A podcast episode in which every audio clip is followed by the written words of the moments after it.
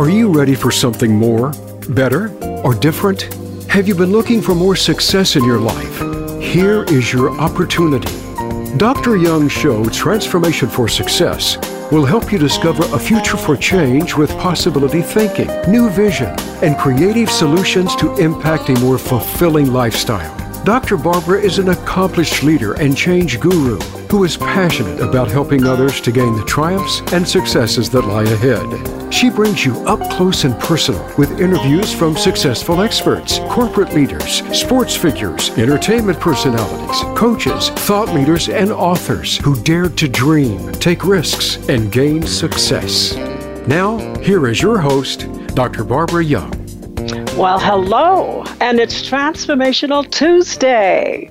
So I want to give a big shout out to all my international, national, and local listeners. We're broadcasting live, and we're now syndicated on the business and influencers channels. This show is also syndicated on iTunes, Google Play, Stitcher, iHeartRadio, and Spotify. And you can also now access my shows on your smart home devices. Share with your friends and colleagues. Listen, if you enjoy the shows each week, I welcome your feedback via my email, info at transformationforsuccess.com. And if you're international, you can Skype me at Dr. Period Barbara Young with your comments and suggestions and feedback. Keep those emails and comments coming. Also, we have the Television Online Network, so you can check out Transformation Success TV and watch all the television shows you wish to look at on myvoiceamericatv.com. You can access them all online. So today, what do you get when you blend together the experiences of a hitchhiker, a world traveler, high school teacher, newspaper columnist, and rabbinic scholar who shares the wisdom of the ancients to the modern world? Well, you get to listen to my interview with my guest today in the studio, Rabbi Yonason Goldson. Now, you're ready to discover how a deeper appreciation for ethical principles and clear communication leads to success and happiness in your personal and professional lives. We got an amazing show for you today with Rabbi Goldson. So he's the director of Ethical Imperatives, Imperatives a two-time TEDx speaker, a popular podcast and radio guest, and author of hundreds of articles and five books. Not one, but five books applying ancient wisdom to the challenges of the modern world. So stay tuned as he's going to share his journey and how ethics creates trust, trust promotes loyalty, loyalty generates passion, and passion drives productivity. You can call in and ask questions of Rabbi Goldson, 1 888 346 9141. Again, that's 1 888 346 9141. Share with your friends. And again, if they missed the show, they can tune in again on the platforms Apple Podcasting, iTunes, Google Play, TuneIn, Stitcher, iHeartRadio, and Spotify. Again, on your home smart devices. Now, help me welcome my guest today, Rabbi Yonason Goldson. Well, good afternoon, where you are, Rabbi Goldson. Hello, hello. uh, hello, Barbara, Dr. Barbara. It's, uh, it was a wonderful introduction. I, am not quite sure well, who you were describing, but he sounded like a great guy. Well, you're a great guy. I tell you, it's it's a pleasure to have you on the show. And I had told people you have circumnavigated the globe. You've seen the Taj Mahal, the pyramids of Giza, the tea plantations of Sri Lanka. I mean, you've hitchhiked to the bottom of the Grand Canyon, to the tops of the Sierra Nevada. You jumped even out of an airplane. you, you know, you are such a fascinating individual, and I'm so happy to have you on the show. And listener, not only has he studied at the University of Edinburgh, but he taught high school for 23 years in Budapest, Hungary, and then Atlanta, Georgia, and St. Louis, Missouri. So he's now director of the Ethical Imperatives. That is your company, right? Ethical Imperatives. That is my company and, name. That's right. yes. and he gives keynotes and trainings to teach professionals and how well we need it today. How good ethics is good business and the benefits of intellectual diversity. Uh, Rabbi Goldson, you've been a professional speaker and teacher for over two decades. You've published five books. You've raised four children. You've been married to the love of your life for 30 years. I know. I want to hear your story because it's really interesting. so, what motivated you after you graduated from college in English uh, with a degree in English to embark on a hitchhiking adventure? Oh, my goodness. Well, I suppose it was a, your classic perfect storm. Uh, you know, from the time I was a little kid, I always wanted to write. I just I was writing sh- short stories when I was seven years old. I loved words. I loved I loved drama, theater. I loved um, ideas. But as I mm-hmm. got towards the end of my college career, I realized that I really didn't have a story of my own, and I didn't have any deep ideas that were my own that I felt I, I was in a position to share. And, and it occurred to me that I'd, I'd grown up in a fairly comfortable middle class bubble. Um, you know, life was relatively simple. And what I really needed to do was to, uh, was to break out of that bubble. Uh, I had to challenge myself. I had to, to find a way of putting myself in situations. It's a cliche now, but it's true that we allow ourselves to become wrapped in our comfort zones. And that's comfortable by definition. But we don't really grow when we're mm-hmm. when we're in those those comfortable situations. Uh, and so I started thinking, what can I do? Since English did not really prepare me for any career, what could I do to really break out of the box, break uh, break out of the bubble? And uh, this plan coalesced in my mind. To uh, I'd read read uh, I'd read On the Road by Jack Kerouac. Uh, Kerouac, I'd, I'd already sort of outgrown Kerouac by the time I was a senior in college but that idea of the unexpected, of really taking off in a way that, that wasn't common. And, um, and that's what I did. And I ended up putting myself in, in this very um, sort of precarious feeling position of having to rely on the kindness of strangers, of having to face the unexpected, of having to deal with situations that really couldn't be anticipated. Mm-hmm. And through the course of that uh, journey, I, uh, I discovered a whole new look outlook on life and, and, really a whole new understanding of myself. You know, I, I think that's that's what adventures can can you know happen. I mean, it can actually there's a cause to the effect, but basically, uh, that is an adventuresome thing to do, to hitchhike uh, across the United States, did you find that you had uh, negative experiences or more positive experiences? Um, almost no negative experiences. There were okay. a couple of times I declined to get in the car. Mm-hmm. Um, there, was, there was one time, you know, there, you say there are three rules of hitchhiking. Um, don't hitchhike at night because if you get in the car, nobody else can see into the car to, uh, to see what's going on in there. Don't get in a car with more than two people because if one of them mm-hmm. wants to cause trouble for you, the other one's got to drive. At least you've got even numbers. And, uh, and always have some plan for your, where you're going to spend the night. So I don't remember exactly where this was. I think it was in Denver. I'm not particularly sure, but I was very close to my destination and I was trying to get there and it started getting dark. So now I've already in trouble with, with rule number one. And pretty soon I'm going to be stuck at night with no place to stay. That's rule number three. And a car pulls up and has three young guys in it, all wearing leather. And I paused, I hesitated. What was I going to do? Was I going to stay on the road, let it get dark? Was I going to get with these guys? And against my better judgment, I got in the car with them, breaking the third rule. Uh, and they start chatting with me, and I'm a little on guard. And uh, they ask me where I'm going, what I'm doing. I tell them, tell them where I'm headed, and they say, "Well, gee, you know, we, we'd love to take you there, but we're on our way to a Scorpions concert, but we know which bus stop you need to get to to get where you're going. So we drop you off at that bus stop. You wait for the bus. The bus will pick you up and take you there." Whew. These guys were terrific Yeah. And and if if uh, you know if we if we allow ourselves to look at people and stereotype them and make assumptions, uh, then we really deprive ourselves of, of interactions and relationships. Uh, that was one of the lessons I learned. Now, of course, at the same time, this was the early 1980s, and Right. hitchhiking had Mhm. really gone out in the 70s. Mm-hmm. Uh, Mm-hmm. and so it was. It probably wasn't the wisest choice I ever make. I made. I, I certainly wouldn't uh, want. Wouldn't have wanted my children to do anything like that.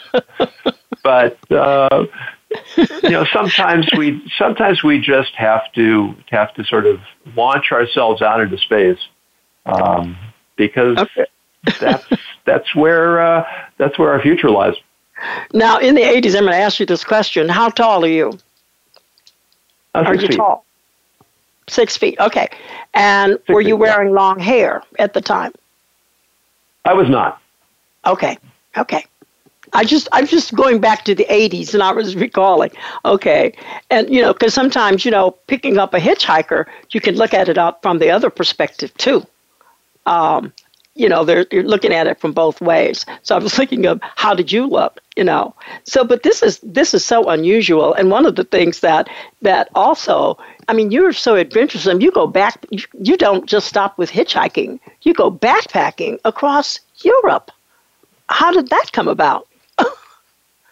Well, that that was a lot more common back then.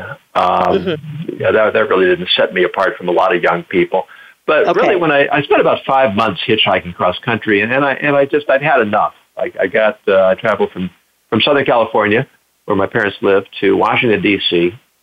Plenty of stops along the way, and I just suddenly didn't want to do it anymore. I'd had enough, and um, came home, and my plan was to get a job or maybe go to, back to graduate school. But okay, I had my fling. Uh, it's time to settle down and figure out what I want to do with my life. But it didn't take more than a few weeks before that travel bug started itching again, Mm-hmm. and um, I just I just really wasn't ready to settle down. And so I crossed the Atlantic and uh, traveled through England, Scotland, Ireland, France, Switzerland, Spain, Austria, um, Italy, uh, and it was really that. You know, it, it might be easily tran uh, described as wanderlust, but since then I've learned to look at things through a spiritual lens, and and I believe that really it was my it was my soul that was yearning for something, and yearning to reconnect, and uh, and eventually I ended up in Israel, and that's where I reconnected with uh, with my heritage, with my traditions. I've been raised with really no knowledge of of what it meant to be Jewish at all. So it was, Uh-huh. that was an adventure also. Uh, it really changed my whole view of looking at the world. I wasn't somebody who particularly believed in God, uh, did not believe in God, just didn't really have any clear ideas Mhm. uh, on, on what spirituality was or what it meant. And, and I just discovered a, a, a whole uh, world opened up to me. Uh, 3,000 years of tradition were waiting, waiting for me there. Wow. Uh, ended up spending the next nine years living there, uh, studied, became a rabbi, met my wife, had our first two children, and that's really what has has defined the course of my life ever since. And you know, if you'd never taken that first adventure of hitchhiking across the United States, you could have stayed stuck in Berkeley. Probably, God knows, going on to get a master's or having a very dull life. But, you know, it's really something how the creator, some people call him the creator, I call him God. Some people, you know, but he's the helper. But he was guiding you along the way. And I think it's a very marvelous story about having the wanderlust, but it was for a purpose and a plan. So we're gonna, you know, I I really want to just have you share maybe uh, one, maybe or two lessons that kind of stand out. That when you're talking to or doing a TEDx, that you kind of talk that stand out from those early experiences. Can you just give me one lesson that you found yeah, out as a matter of fact, I, I uh-huh. I, uh, I talked uh, I talked about this in my TED talk that Mhm. when I when I started getting into into cars, people stopped to give me rides. So it's easy to think of a hitchhiker as somebody who wants a free ride, but really there's more to it than that. You see, when Mhm. you when you climb into the front seat of a car, um, there is it's it's that strangers on a train phenomenon. Right? Strangers in a car. There's no safer place for self-disclosure than the front seat of a car with two people. They're not going anywhere, and they're never going to see each other again. And mm-hmm. often I had uh, drivers would start telling me their stories. Uh, so many people just wanted someone to listen. Mm-hmm. And what I what I discovered after a while is that they really weren't talking to me; they were talking to themselves. They just needed someone there to make them feel comfortable doing it. And often they would tell me that the things they were sharing with me, they had never they had never told their their wives, their parents, their children, their best friends. And and and I realized that I wasn't really there to have a conversation with them. I was there to let them tell their stories comfortably, knowing that it would never come back to bite them. And so I listened more carefully than I might otherwise have done. And by listening more carefully, I learned more about them. And in the process, I learned more about myself. Because really, what I discovered is that when we don't know the people around us, we don't know ourselves either. Human beings are social creatures. And yes. we need to expand our view of the world by engaging people who are different, who understand the world differently. It doesn't mean necessarily we're going to agree with them. Doesn't but mean necessarily engagement is important with them. Mm-hmm. Yeah, but we actually acquire a broader worldview and a broader, a deeper understanding of how people think, where they're coming from, uh, and that's that's critical to our humanity. I want to thank you for that too. And with that, we're going to take a quick commercial break. We're going to be right back because we got a lot more chatting to do with Rabbi Goldson. So stay tuned, listeners. We'll be right back.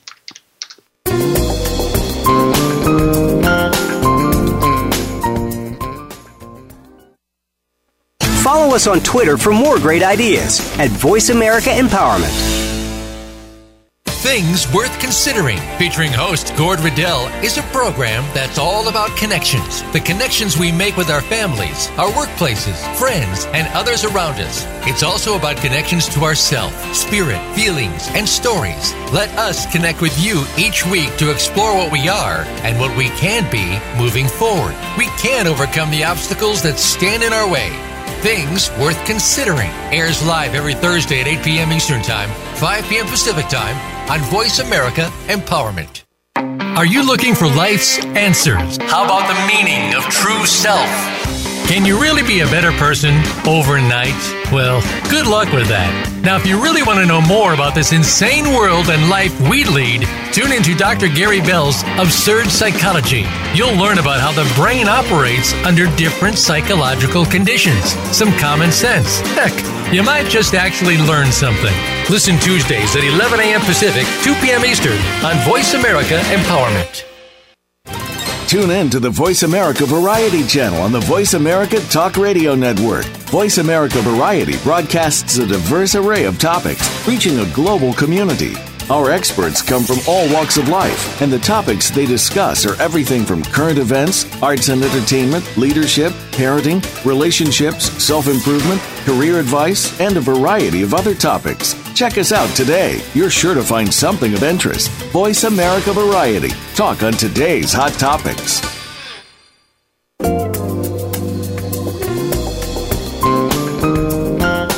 This is Transformation for Success. To reach Dr. Barbara Young or today's guest, please call into the program at 1 888 346 9141. That's 1 888 346 9141. You may also send an email to info at transformationforsuccess.com. Now, back to this week's program. Well, welcome back to my show today with a community rabbi, a recovered circumnavigator, a repentant hitchhiker, a former newspaper columnist, and now director of ethical imperatives. And I am so excited to have him on the show today. So, this is just the day that I want to get all my information about Rabbi Goldson, what happened in Israel. You spent nine years became a rabbi, got married, had a child, one or two children, one or two, I think you said, and oh, we had two in Israel and then two after we left. Right. So, what inspired you to become a rabbi? Because it's it's it's quite an interesting you know feat.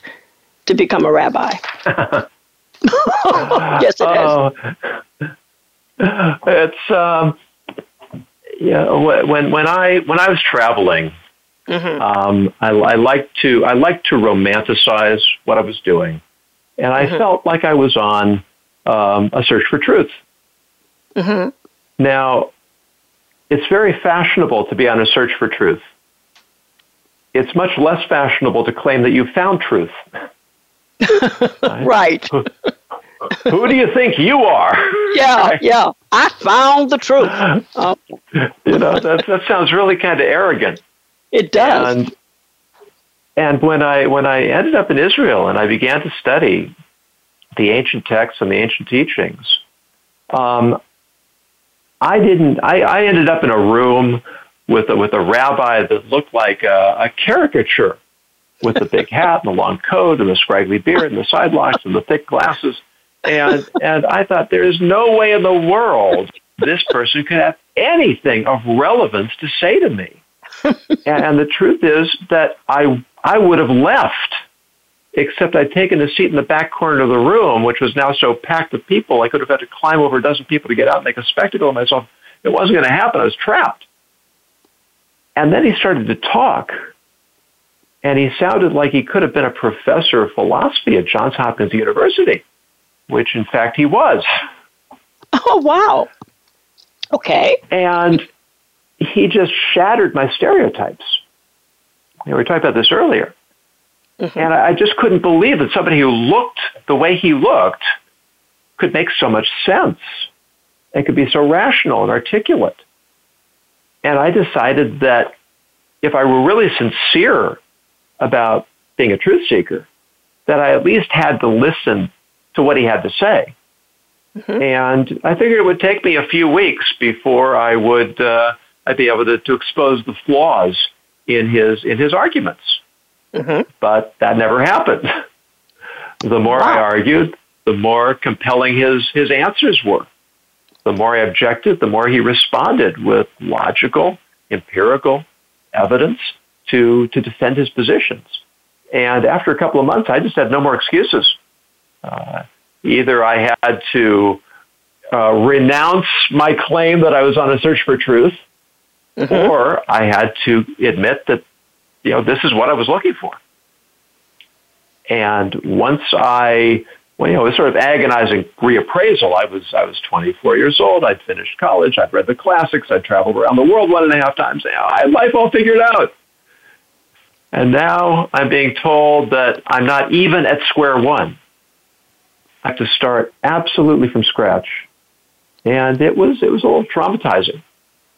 I Once bet. I made that commitment, I had I had this tremendous urge. I, I thought I, I had so much catching up to do that really everything else just just disappeared from my mind.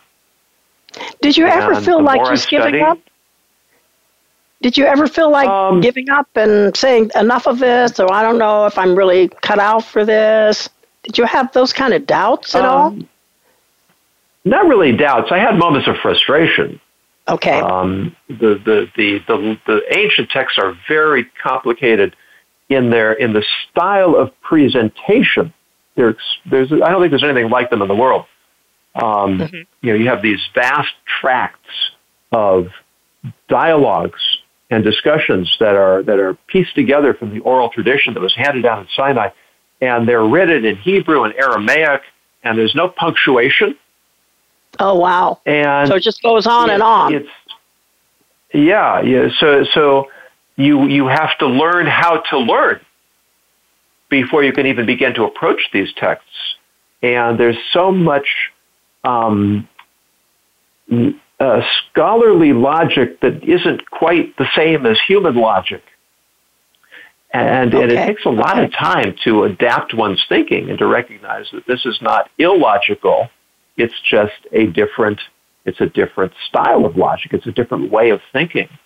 And so it was certainly frustrating.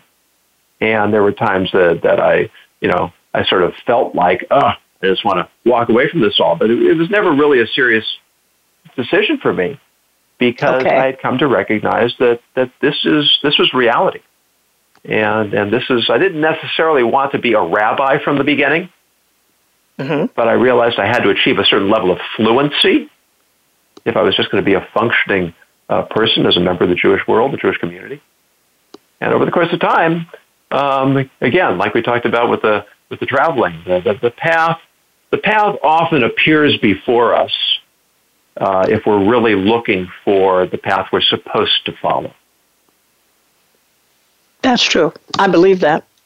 Now, one of the things uh, I I did some research on this, and I was very fascinated. Of course, I've always been fascinated with the Jewish traditions, and more or less um, interested in the ordination of a rabbi. And, and what I've found out is that the ordaining rabbi and the one receiving the ordination, you have to both be present in the land of Israel. Is that correct? Did am it I correct was. Uh huh. It was correct. Um, you know, from the time of the Jews wandering in the desert, uh, mm-hmm. if you read the, the narrative in Exodus, um, there were 70 elders, and they formed the high court. And eventually that court became known by a name which is actually a Greek word called the Sanhedrin. There are actually yes. 71. Yes. They wanted an odd yes. number.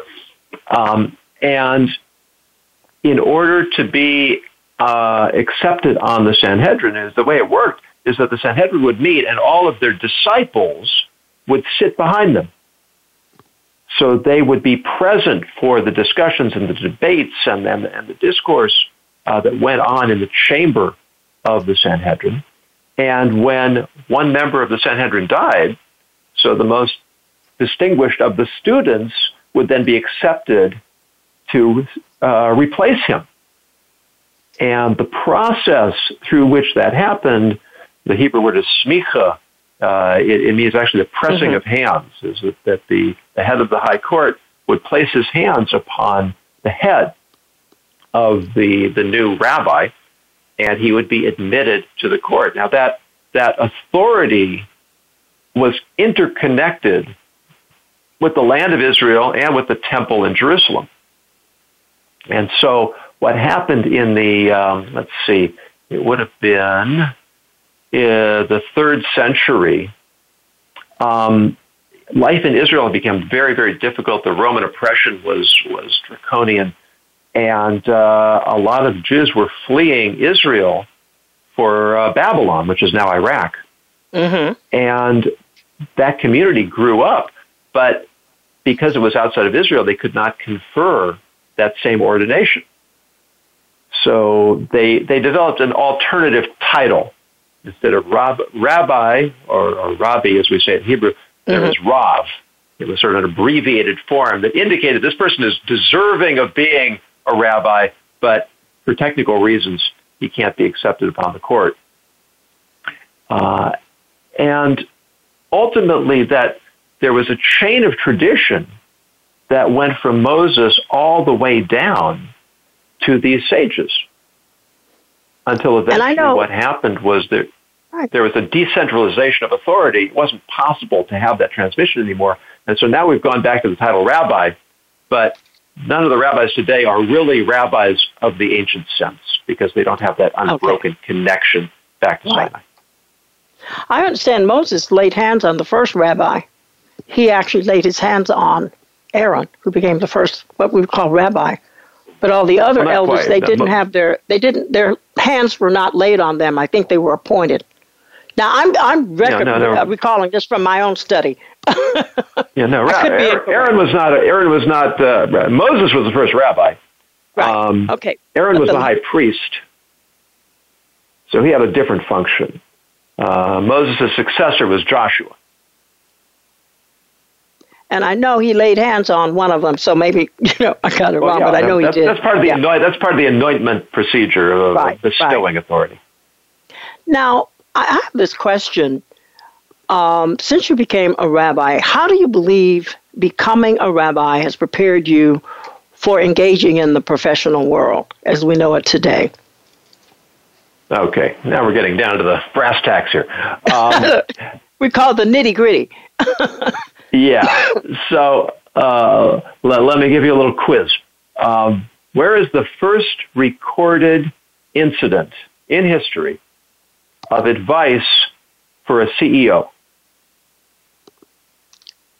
Probably from um, Moses' father-in-law. Uh, oh, good, good suggestion, but it goes back even farther than that. It goes back all the way to the beginning. Because when God is contemplating the okay. creation of man, what does he say? He says, Let us make man in our image. Yes. So who's he talking to? Right? He's talking to Adam, the so, first man. He's not there yet. He hasn't created him yet. Well, he's there's the three of them: the Father, the Son, and the Holy Spirit. There's nobody. There's nobody around. It's just God. Yep. Right. So according right. to according to the sages, he's talking to the celestial court. He's talking to his angels. Well, why is he talking to them? He's not going to make God, he's not going to make man in their image, and he doesn't need their help, he doesn't need their advice, and he doesn't need nope. their permission. So nope. why is he including the conversation? Because it's a lesson for, for the future. Is for anybody who's in a, in a, in a position of authority, any CEO, any president, any uh, head of state or head of business, any business owner or manager, when you have decisions to make, include the people around you in the decision making process for two reasons. One, even if you know what you're going to do, even if your mind's made up, even if you don't need anybody's permission, it allows people to feel that they are part of the process, to feel that their opinions are valued, that they are recognized for the contributions that they may have to make, and that creates a much healthier work environment and it creates much more committed and passionate uh, members of a team. And the other reason is if you're not God, which most of us are not, it's possible that somebody's going to have an idea that you didn't think of. And when you open up the floor, in fact, in the Sanhedrin, when the high, when the sages met in the high court and they had to decide on a case, the least distinguished among them would always be the first to speak. Because if you have the head of the Sanhedrin speak first, well, who's going to dare to argue with him? So they would start at the bottom, as it were, and that way each each speaker felt comfortable to disagree with the speaker who had gone before him, and that's what generated the the uh, uh, the, the the ideas, the the debate, the discussion, uh, to make sure that we are exploring every possible angle and avenue to get as close as we can to the best possible decision. So today, tell me this: How many leaders do you believe are exercising this particular leadership technology, which I call the transformative leader? Oh, not nearly enough. okay. I, uh, and so, one of the things uh, as you begin to teach and train, are you finding um, people who are being more open minded because we're living in such a tight, sort of tight uh, community of leaders now? Are we? Are you finding that people are being more open to this concept? Oh, that's a really interesting question. I, I think it's like we find in so many areas of the world today. There's a polarization. Um, mm. There is still this attitude that you have to choose between being good and being successful. Uh, there is still an attitude if I if I if I relinquish a little bit of power, then I'm going to risk losing stature, losing respect, um, and it's it's a it's a toxic misconception. But I think but on the think- other extreme, mm-hmm. you have a growing awareness that a healthy a healthy healthy business culture is one in which people feel empowered. What is a leader? A leader is somebody who brings out the best in the people he leads or she leads. And the way to do that is to show people that you believe in them, that to give them responsibility, to show them that they're trusted when they make mistakes, to not cut their throats or fire them, but, but to help them correct their own mistakes, recognize where they went wrong so they won't repeat the same mistakes and show them that you trust them to learn from their mistakes. When you have an environment like that, that's an environment that flourishes and thrives and ultimately is much more productive, more prosperous, more profitable. You know, one of the things um, that I, I wanted to sort of stop you and start to say this. You know, we have a lot of women in leadership today, more women are coming into leadership roles. So when you talked about um, being good versus successful, do you find that this is more of a male perspective as opposed to the female perspective or the female leader? Yeah, uh, I actually read a, talk about that. Uh, an essay on this for. Uh, we can talk about that after break because believe it or not, we've got to go on a quick break. But you can be oh, thinking about okay. because as have more and more women in leadership, and we are absolutely rolling into leader Women's Month, which is March. This is our last, wow, the last Tuesday in February. It's interesting, and I just wanted to get your take on it. Uh, and so we're going to take a quick break, Rabbi, and we're going to be right back. And listeners, stay tuned. We've got more to chat about. Thank you.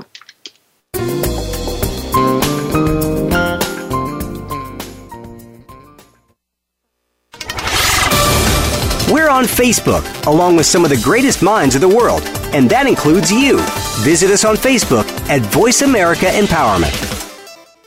Please join Dr. Sarah, aka Dr. Red, on an amazing journey of love, soul, abundance, compassion, and authenticity. Dr. Red is a well renowned healer, hypnotherapist, author, and speaker who has overcome personal challenges to emerge stronger than ever before to reach out to you and heal you emotionally, mentally, and spiritually for the most informative and enriching experience filled with unbridled laughter and insights on life, health, culture, and society. Tune in to Dr. Red's says, Tuesday at 1 p.m. Pacific, 4 p.m. Eastern on Voice America Empowerment. We hear just be you a lot these days. But who are you? What is an authentic life? The answer to these questions and more will be answered on The Authentic Living Show, hosted by Andrea Matthews. Andrea will interview some of today's spiritual, psychological experts and will provide her own wisdom to help you raise your consciousness to the level of your I am. Listen for Authentic Living with Andrea Matthews. Heard live every Wednesday afternoon at 4 p.m. Eastern Time, 1 p.m. Pacific Time on the Voice America Empowerment Channel. Success starts here. VoiceAmericaEmpowerment.com. It's your world.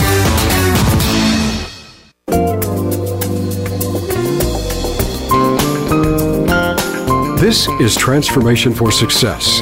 To reach Dr. Barbara Young or today's guest, please call into the program at 1 888 346 9141. That's 1 888 346 9141. You may also send an email to info at transformationforsuccess.com. Now, back to this week's program. Well, welcome back with my guest today, Yonason Goldson. And I'm so happy to have Rabbi, I'm calling him Rabbi Goldson on the show today. This has been a very fascinating conversation. And so, as we went on break, we were talking about uh, the male perspective versus the female perspectives, as we talked about the polarization we feel with leaders who feel like to be able to do a good job being good uh, is that are being maybe more autocratic to be successful. So uh, on break, I learned that Rabbi has written an article called The Gender Paradox. And so I'm going to recommend that listeners, any of you who are interested in that, to get that article. And at the end of the show, we'll have Rabbi Yonason tell us where you can get that, because I think it'd be interesting reading. I, I, I really have so many questions I want to ask you, and, and there's so much to talk about because one of the things, as I segue into your writing, you writing, you have so many books. You've written five books. I talked about that, and writing has always been a part of your life. So let's chat a bit about a book which you would recommend to listeners today to read in light of all of the turmoil and the challenges in the world today. What has been your most successful or your reader's favorite book, in your opinion? Of my books or of any book? Your books. Yours. My books. Um, yes. Um, so I wrote a book a few years ago called Proverbial Beauty, mm-hmm. and oh yes, I guess uh, I guess well I, am most proud of it because it, it's really not it's not me It's it's taking excerpts from King Solomon's Book of Proverbs and then mm-hmm. demonstrating how relevant they are to modern times. And the book is yes. 12 chapters, and and it, it's structured. Uh, every chapter is is exposing um, a different misconception. In other words, what we normally see as negatives, we want I want to demonstrate that King Solomon is showing us how to view them as positives. So okay. whether it's limitations, whether it's conflict, whether it's shame, whether it's mortality, um, you, you know, it, it's very easy to acquire a cynical outlook on life because mm-hmm. you know the world's a complicated place. The world's a, can be a difficult place, a challenging place, and sometimes it appears it's a very unfair place. Uh, but so much of it has to do with the way we frame our perspective. And if we if we acquire a mindset of looking at the world with an eye to what's beneath the surface. Um, you know, somebody, what did I just saw this recently? Um, someone said, uh, "I I made mistakes, and mistakes made me." I love it. You know, we we we we, we learn the most when we fail. Uh, I, think, I think what was it? Churchill said, uh, "Success is going from failure to failure without loss of enthusiasm." Uh, you know, these are these are little nuggets of wisdom. Uh, yes, they are. King Solomon has a wealth of these insights. The problem is they're they're they're presented in a language that's three thousand years old, and so it can be difficult for us sometimes to access the wisdom. So what I did is I took news stories, headlines, uh, vignettes, uh, stories from history, song lyrics, poems, anything I could find from the more modern world, and demonstrate how the same wisdom that King Solomon had already taught generations before is is coming to us through so many different ways. Just just reading the headlines, just reading novels, reading, looking at the natural world. There are so many ways we have access to wisdom if we simply calibrate our minds and, and orient ourselves to to recognize it when it appears in front of us. Can you share uh, two or three of your principles that you highlight in that proverbial beauty, secrets for success and happiness from the wisdom of the ages? Uh, that is your best advice to others. Could you just share two or three of your principles that you highlight in that book? Oh, sure. Well, let's uh, let's start with with one that's uh, one of my favorites. Uh, um, King Solomon says, "Happy is the one who listens to me, attentively waiting at my doors day by day, keeping watch by the doorposts of my entryways. Whoever finds me finds life." So that sounds very poetic. What exactly mm-hmm. does it mean? Well, first you have to know who's the speaker. The speaker is wisdom. Happy is the one who listens to me, says wisdom. Right? Attentively waiting by my doors. Why doors? Why doors plural? Because every time we have an insight, the natural inclination is, okay, I got it. I'm done. No. Every time I gain an insight, I've gone through one door. What's the next thing for me to do? Look for the next door because wisdom just goes deeper and deeper and deeper. And there has to be an attentive waiting. There has to be an, an eagerness, an enthusiasm, a passion, an electricity that every revelation allows me to see more clearly, which means I can see farther and deeper and broader, and I can expand my vision, and I can understand more profoundly. Right? Because whoever finds me finds life. But one of the problems we make in the world today is that we mis, we, we conflate knowledge with wisdom. I mean, we really okay. live in the Google era, right? Google it. You can yes, find anything you want to know. Anything but you want to know. What do you do with that knowledge? What do you do with it? The application of knowledge, that's wisdom. And wisdom just goes deeper and deeper and farther and farther. And the and if we're if we're if we're passionate about acquiring wisdom, then that becomes self-motivating. The more wise a person comes, the more the more driven he is to acquire more wisdom. And I think uh, it is. I, I have a tagline I use: "Wisdom is my inheritance." wisdom uh-huh. is my inheritance. And so when people sometimes ask me for advice, and I'm sure they do you all the time, I actually tell them, read the book of Proverbs and start with the proverb matching the day of the week. There are 31 days in a month, there are 31 Proverbs. So read the book of Proverbs, and you will find that there are things that will really uh, comfort you, will help you, and particularly there are a lot of women who are um, in leadership positions or they're they're seeking answers, and the book of Proverbs is the book of wisdom. So I was so glad when you said that. Secrets for Success and Happiness from the Wisdom of the Ages, because it's all there in the book.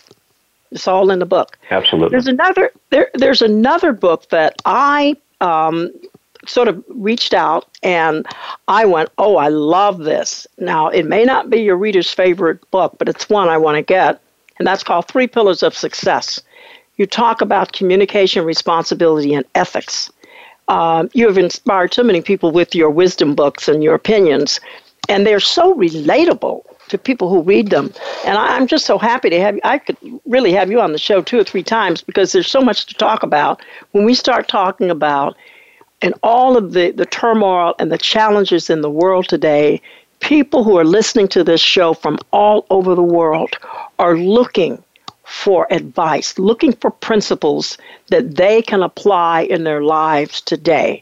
So, when you talk about what inspired you to write the three pillars of success, because you also say, if you as a business leader will operate with these three t- things, you will be successful. So, share a little bit about that. Yeah, just to avoid conclusion, confusion, I should say that I recently changed the title to "The Secrets of Ethical Affluence," um, but oh, the uh, the structure of the book is is still the same. And what I do is I talk about what I call the code of values. Uh, the C, D, and E are in capitals because um, I think there are three components to being successful, which are the three pillars. Um, one is communication, one is mm-hmm. diversity, and one is ethics. So what I what I what I demonstrate through through the book is it's a short ebook. Uh, you, you can go on my, my website and it's it's available for free. Uh, it, it, just helps us demonstrate how these are, are, are the three essential pillars that support a life of success and happiness, and, and really also one of contribution. Uh, because ultimately, that's that's what we want to that's what defines us as people. That's our legacy, is the contribution we make in the world. What do we leave behind? And if a person's ethical, but he doesn't communicate his ethical values properly, or um, if he if he can communicate, but what he's communicating is not authentic, or if a person is looking at the world through too narrow a view, you know, diversity mm-hmm. is is a, is a topic that really we could we could talk about uh, endlessly because the yeah, problem oh, definitely. The, con- the problem with the contemporary view of diversity is it often leads, leads to tribalism, which means it pits people against each other. Mm-hmm. When the idea, the objective of diversity is to create to create community, because the whole is always stronger than the sum of the parts. If you go into business, you don't want a partner who's just like you. You want a partner who's good at all the things that you're not good at. Absolutely. Uh, it's true in business. It's true in marriage. It's true in friendship. Uh, and it's true in community. And so just by, by demonstrating how these three components fit together to create real stability uh, and a real foundation, uh, that's, uh, that's, that's what I demonstrate in this little book. I love it. The three components his code of CDE community, communication, diversity, and ethics. And the whole thing is to bring all these three components together, and absolutely they will bring success. And I, I am so happy to actually just share that, put that out there in the world with you listeners so that you can know and be inspired because you too can become that vessel, that vehicle to help people become better and not bitter. I love that. Um, Rabbi Yonason, you have helped so many men and women with your wisdom and your opinions. What keeps you going? And that's my last question. You know, sort of, what keeps you going? what what keeps you inspired? You have children. You got the love of your life. Um, over thirty years. I mean, what keeps you going? Uh, well, yeah, that should be a stop? quick answer. That should be a quick answer. I don't know. I don't know. Listen, there's there's a lot I want to accomplish in my life, and, and uh, I feel like I've I've only started to scratch the surface. Um, I, I think that there, there's there's so much destructive noise in the world today. I think that really things in the world are not nearly as bad as they appear to be. Um, there, there is a there's a media that thrives on scandal. Um, there's a an industry that thrives on on divisiveness. You know, if if I can convince you that all these people around us are out to get us, then maybe I can now hold on to my position of power because you'll turn to me for help. Whereas if we we're all getting along with each other, why do you need me? I think that there are, um, I think there's a large moderate, I don't mean politically moderate, I mean uh, people who want to moderate their thinking and their speech and their behavior mm-hmm. Uh, mm-hmm. to accommodate people who are different. You know, we can disagree on things and we can disagree passionately, but we can still respect each other. Absolutely. And I think that the more of us who add our voices to that philosophy, to that approach, uh, maybe we could start to marginalize the more extreme voices on both sides. And maybe we could reclaim a, re- a civil society. And I, and I think that every one of us has an obligation to try to do that. I so believe there what is keeps hope. me going. Mm-hmm. I think that's that's what it means to be human, is to is to um, acquire an ideal that's worth working towards, that's worth fighting for, that's worth committing ourselves to, and devote as much of our time and energy and passion as we can. Well, I really want to thank you for sharing today because it's been quite a bit of messages that you've shared, and I absolutely agree. Making our voices known, and we don't have to argue, we don't have to be argumentative about it, as you said, but to moderate our thinking. And it's okay to disagree.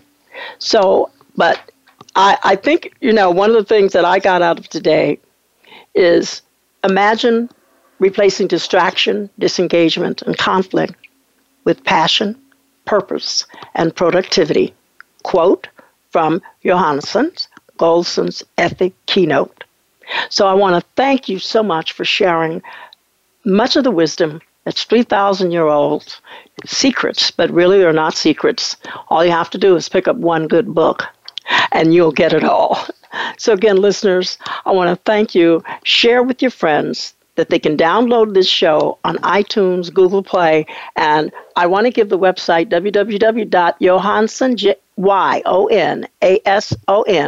Y-O-N-A-S-O-N, Goldson.com is the website.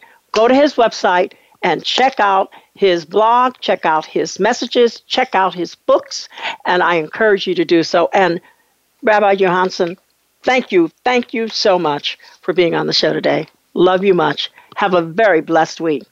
And listeners, you have a great week. This is Dr. Young signing off.